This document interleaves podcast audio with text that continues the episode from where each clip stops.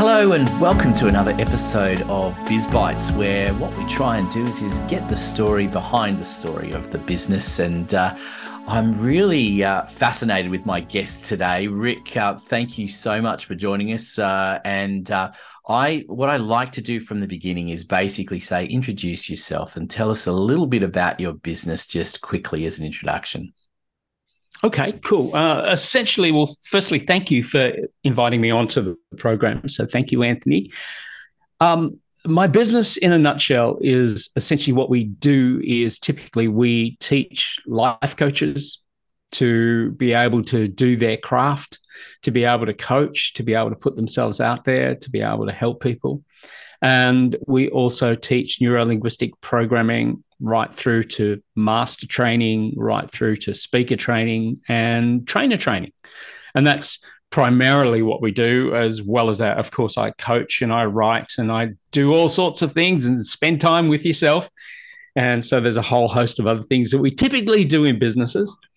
But the most important thing that you know we're often telling our coaches is focus on your main game. Yes, uh, it's it's uh, look, and I, I, definitely want to get into that whole idea of coaching coaches because I love that, and and uh, and particularly the kinds of areas that you're in.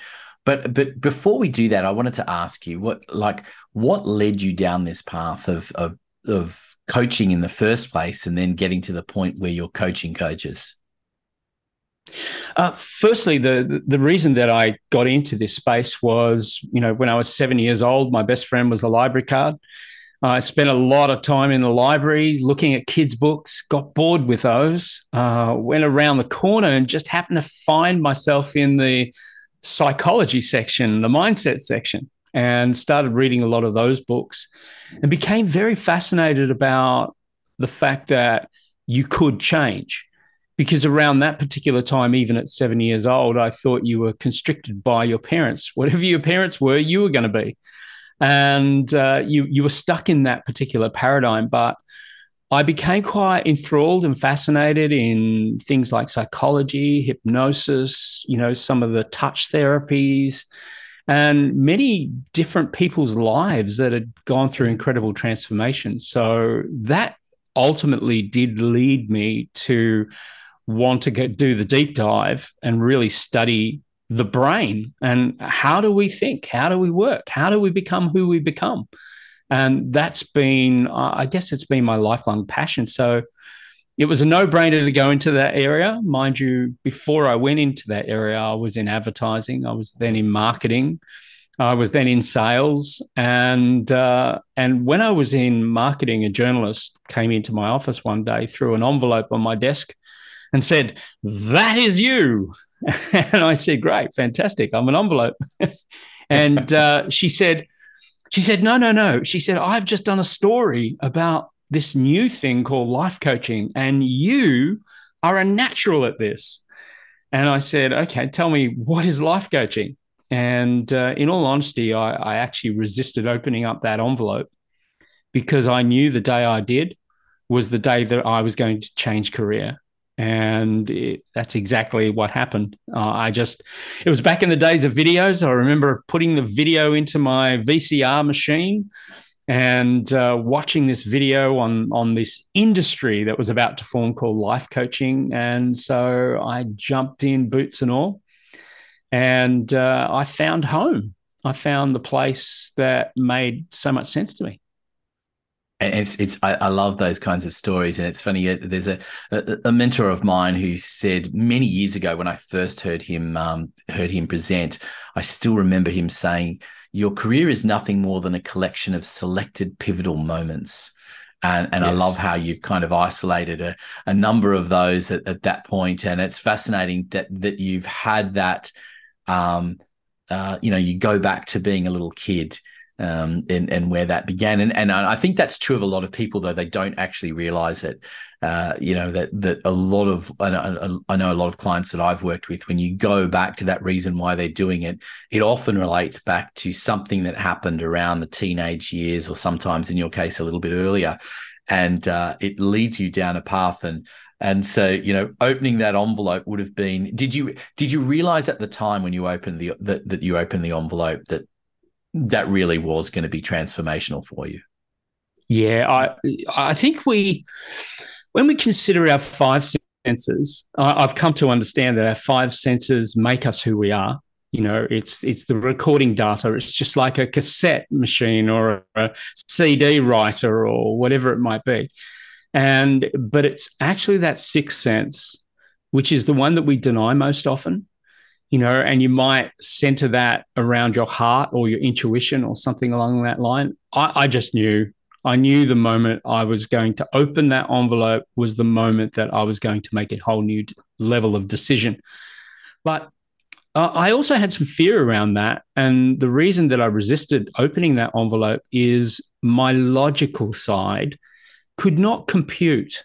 You know, how do how do you make money as a life coach? You know, mm. because it really hadn't been established as a business model. And, you know, there were no concepts such as group coaching, educational content provider, online courses. None of those ideas were really around around that time. In fact, you know, the the internet was a twinkle in someone's eye. And, you know, so at this particular juncture, it, it just didn't make sense. So I resisted because it didn't make sense. But I've since discovered that when I follow my head so much, it doesn't always take me to where I think it's going to take me. But when I follow my intuition and I follow my heart, I always find myself in my happy place eventually. Yeah, and and it's and it's hard to do that, isn't it? And I know you you, you talked about um, earlier on about not necessarily following your parents and being able to to change. And uh, you know, I'm very very aware of that. That sometimes you know it's it's not until you have the the the confidence to make a decision that would be different to what your parents have made and not just to spite your parents which you know many many of us do. I mean i i think back and say look i, I always hated classical music because my dad loved it so much. Um, you know kind of rammed it down my throat and it made me go the other way right? I think that yeah. we make some decisions based on on just wanting to be different. But i think when you when you've got the confidence to make the decisions that are your decisions and and realize that they're different decisions to your parents um, it's a huge uh, it's a huge realization, and and uh, I think that not many people do make that realization. They just follow the same path. Yeah, well, also it's something that you said there. You know that you you said that you wanted to be confident enough to make the decision.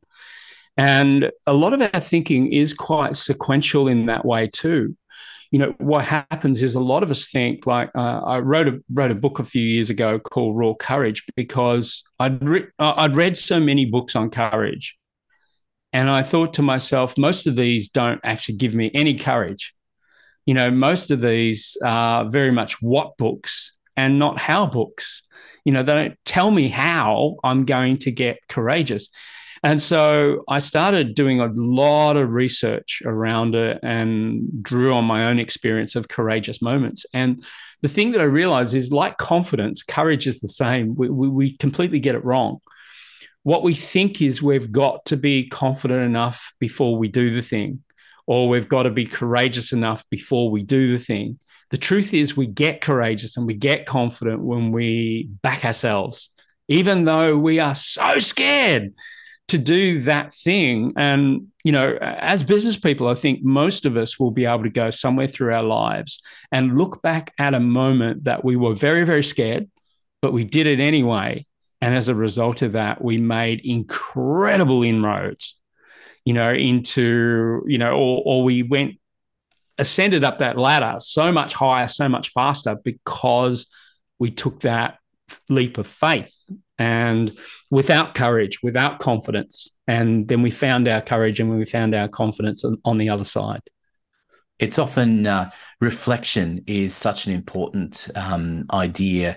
And uh, I, I, was with someone recently and they sort of challenged us. It was a group of us and they said, um, go back to 2004 and remember what you were doing in 2004 where were you at what did you want to achieve in 2004 and it was interesting because yeah. everyone was you know they they chose uh, i'm not quite sure I, am not quite sure why they chose 2004 specifically but they did and um, you know i certainly remember um, you know what 2004 was like for me, and you know being in, employed at the time, and in, and and various things that had that had happened, and the growth that, that's happened since then. And I know I was with a client recently where um, you know she was focused on things that were happening now and that weren't going as right as she would like, and yet you know, I sort of stopped her and said, just look at the last 18 months. Like she's just, I said, do, do you have any idea how much you've achieved in an 18 month period? And she was almost, you know, teary by the time we kind of reflected on that for for a few minutes. And I know that um, that's such an important uh, aspect of what we do, isn't it? And uh, you know, 2004, I know, is it would have been auspicious for you because that's when you started right in the business.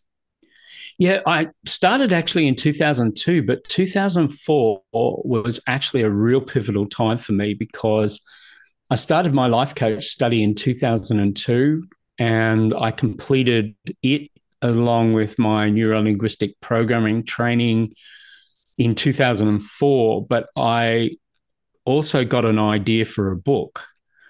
And that book was the pivotal moment for me because it turned into a bestseller. A lot of people read it, and I had people from all over the world, you know, demanding that I teach them how I had that massive quantum leap in my business and in my life. And they wanted to know how do you think in richer ways? How do you bring about a lot more success in your life because of your thinking. Because most of us, I don't really believe, most of us have actually joined the dots. You know, when when something's not working in our business, what we first usually go to is denial. You know, we just put our head in the sand, pretend it'll go away, pretend times will change.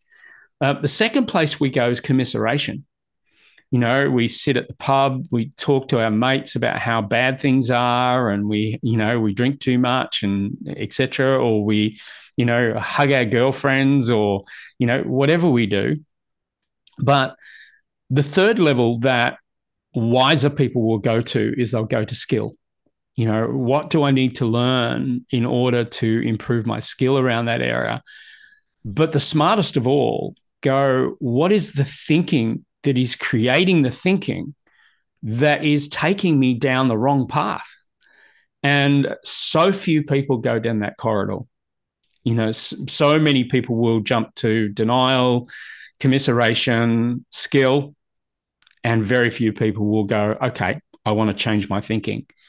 Because I don't believe that a lot of people actually think that you can think differently. Mm. And I don't believe a lot of people have actually joined the dots that know that different thinking creates different outcomes. Um, actually, I'll give you a really good story uh, around this. Uh, one of my mentors, uh, I sat down and he asked me, What are my dreams? What are my dreams and aspirations in my business? And I told him that, you know, uh, I had a monetary figure, you know, I wanted to make millions, you know, and that was my, it was a very, broad and non-specific monetary figure. And and he said to me, "How many millions specifically?" And I said, "I don't care, just as long as it's lots." you know, and he said, "That to me doesn't sound like an ironclad type strategy or outcome." And he said, "Okay, so let me ask you another question." He said, "Why?" why do you want to do this? And when I started to answer the why, money wasn't involved at all. You know, I said the reason I want to do this is because I've had a very hard beginning in life. I had a tough start. And my life was not all that great. I suffered with depression. I suffered with anxiety. I had issues with money, um, you know, broken relationships, all sorts of things that, you know, led me down horrible places. And I said, I now know how to, how's the thinking that will not allow that sort of level of decline? And I want to make sure that I can teach as many people as I possibly can, you know, to live a life beyond limits. You know, that's that's really my goal. That's really my aim. And and he said, finally, finally, we're at a good point. He said, You have a big enough why. And, and I almost had tears in my eyes when I was talking about this.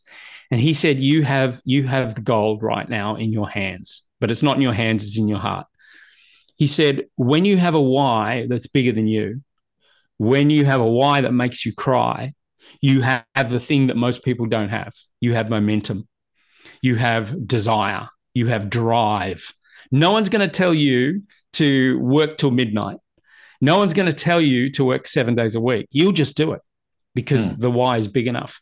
So that was the key piece. But the second piece was the pivotal piece. And he said, okay, so what are your key drivers? What's going to get you there? And I, I didn't even know the phrase key drivers back then. And I didn't even know he was talking about. You could do the biggest bang for your buck, the lowest result, or it's going to be the hardest that you've never ever done before. Um, but when you do it, it's going to be like a tsunami. And and I said to him, the thing that I really think would really do it is if I can get in front of tens of thousands of people, perhaps even hundreds of thousands or even millions of people. And he said, okay, so what's the driver that's going to do that? You know, what's the vehicle? And we sat down and we did a bit of strategic conversation, and we both decided that public speaking would be the best thing for me to be able to really master the art of public speaking and be able to be professional on stage, be inspirational on stage, create compelling reasons for people to listen, engagement, and then also be able to sell on stage and so we decided that was going to be my key strategy, besides writing books as well. And so I remember the very first time that I committed to do it. And I was scared. Like I was really, really, really scared. It wasn't stopping me, but I was nervous. I had a dry mouth. You know, I was I was shaking and I was feeling the fear of having to get up there on a stage in front of people. And I did it. The outcome was that that one talk, in that one talk, I earned three months' income in that one talk. One day, in one day, I earned three months' income. And that for me was a, a moment where my brain exploded because I, I thought, wow, I have faced my fear. I have done it. I've got the strategy. I've got the system, I've got the structure, and I got three months' income in one day. So if I want to earn my whole year's income, I just have to do four talks. And this was pivotal because, of course, I got busy on planning the next talk and, and I got up and I did it again and expecting to get three months' income. But I made a whole year's income in my next talk. And all of a sudden, I began to realize that is my key driver. So, all of my energy, all of my focus was getting in front of people and being able to inspire them, motivate them, encourage them, give them good quality information so that that event could turn their lives around. And that started building for me a reputation you know, many people would invite their friends, their mothers, their uncles, their aunts, you know, other people, and they'd say, "You got to come. You got to come. You know, you're going to learn so much. It's it's great." And so so that's what was the cornerstone of our business, the keystone, and it really held our entire business together. And I realized that prior to that, I had been so distracted. I had been doing so many things like you and I were talking earlier about posting on Facebook and the amount of time that people waste, you know, hoping like I teach a lot of coaches and I go, guys, uh, unless you've got a solid strategy with Facebook, don't expect that you're going to, po- you know, post some positive memes and you're going to have clients screaming out saying, "I want you to coach me." It's just not going to happen. It's it's just not going to work. It doesn't. It doesn't work that way, and it's it's interesting. I wanted to I wanted to ask you just before we we, we wrap things up, but I wanted to ask you, how did you make the switch then from you talking directly to people to coaching coaches and and and what and even indeed why even make that that switch the the, reason that I, I made the switch was because i realized i was just one person and i have a big mission and I, I, really do want to make a difference in this world. I want to, I want to, I want people to be kinder to one another. I want people at first to be kinder to themselves and and i know a lot of negative self-talk that happens in people's heads really it, it, it's like going into a boxing match with yourself. And i realized that as one person i could only write so many books. I could only do so many talks. I could only do so many coaching sessions and so forth. And so what i built was i built a model to essentially build an army of coaches and you know teaches many people everything absolutely everything i know about coaching. And uh, so the thing that i love so much is I, I love teaching and i love sharing. But what i love more like you know one of my coaching clients last night uh, like i you know in a big group i teach all these coaches and one of them got up and he said, I've got something to announce, you know, and we said, cool. Well, what have you got? And he's a delightful man and uh, he's the happy coach. He's all about happiness and he lives and breathes everything that he is. And um, he said, I've got my first client. I've got my first client. You know, the strategy that you shared last week, it works, you know, and he was so excited. And it was so beautiful to see this man who you know his his finances are not that great. Yeah, and to see him now turn this corner, like he's he's prior to learning how to coach, he was driving Uber. And you know, and he, he used to tell used to tell me, you know, oh my God, Rik, you know, I've I've been driving all night. I've only had three hours sleep, you know, and, and I'd say, how much money have you made? And he'd say three hundred bucks and you'd say, Do you realize that you could have just worked with perhaps one or two clients and made that in two hours? You know, and and he yeah. couldn't get that at first, but it's so delightful to see the joy. I, I, love all of that, and Rik, we we could talk for hours and hours, um, and uh, there's so much to delve into with your with your stories. Um, I, I just wanted to ask you one final question to to uh, what, what I'm always fascinated with, be, you know, being my marketing background. So you you got to the point where you're, you know, you wanted to do these talks, and how do you get to the point of going, okay, I want to do these talks, and you've got large audiences and continue to grow those audiences because yes there's a point where you get momentum as you said you know people telling friends and family but it's that initial inertia. How did you create that, and what do you continue to do to to to create that? Yeah, the the first thing that I, I teach our coaches to do is, don't go out with a generic message. You know, it's it's very hard to attract a very big audience with a very generic message. Um, I'll, I'll, give you a very quick classic story. Um, there was a coach that came to me and she said, I'm hearing what you're saying. I'm going to be an anxiety coach. And I said, Look, the first thing you have to understand about a niche is it has a pull effect and a push effect. So the thing is, if you go out as an anxiety coach, it has a pull effect, you know, in that people who have anxiety could perhaps find you. And that's how you're going to build your audience. But you don't have a push effect with that you can't go and find people who have anxiety. I mean, where do they live? Where, where do they congregate? What magazines do they read? You know, what groups do they subscribe to, etc. So I sat down with her. We did some work, and we decided to find put a get a push effect to this. And I said to her, "What if you became a performance anxiety coach?" And you just work with theater actors, movie actors, you know, anyone who wants to act or perform, you know, singers, people like that.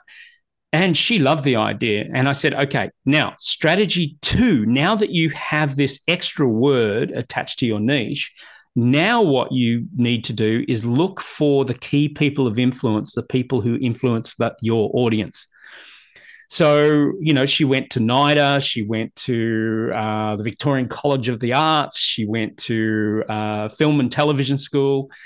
And I wrote her a script, and she just had to call these people on the phone and go through this script. She called me back a day later and she said, Oh my God, I've got three talks to do to NIDA, Victorian College of the Arts, and Film and Television School. And so essentially, the script was that she had to simply say, uh, What I'd like to offer you is, is an opportunity for free. But before I offer you this opportunity, I just want to find out would your students benefit by massively reducing their levels of anxiety prior to performance? And it was rhetorical. Of course, the answer was, yeah, that would be yeah. hugely beneficial. Well, do you, you know, do you do you have meetings? Do you have AGMs? Do you have conferences? Do you have moments where you need good speakers to deliver good content to your, you know, to your students? And they said, well, actually, we do. We've got something coming up fairly soon. Mm-hmm. And you know, those three gigs got her so busy that she never had to market again and you know it was it was in, incredible the response she got. And she got to a point she was number one on google whenever you you know put performance anxiety coach. She's no longer there. She's now retired. Um, but the thing is that you know it's that's a pivotal point really getting very very clear. You've got to you've got to say this is my audience. I know where to find them. And now you've got to have a talk that draws that audience out from behind their TV sets, takes them out of their houses, you know, gets them in a place because what you are offering them is life transforming or shifting or changing. Fantastic, Rik. As I said, we, we could talk for a long, long time, and I really appreciate all of the insights that you've given. And uh, we're going to include in our show notes uh, information on how you can get in touch with Rik. And there's so much stuff on your website for people to uh, to get samples of what you're about and, and learn more. Uh, thank you again for being part of Biz Bites. And uh, I know personally, I look forward to continuing the conversations into the future. Thank you kindly, Anthony. I really appreciate you having me today.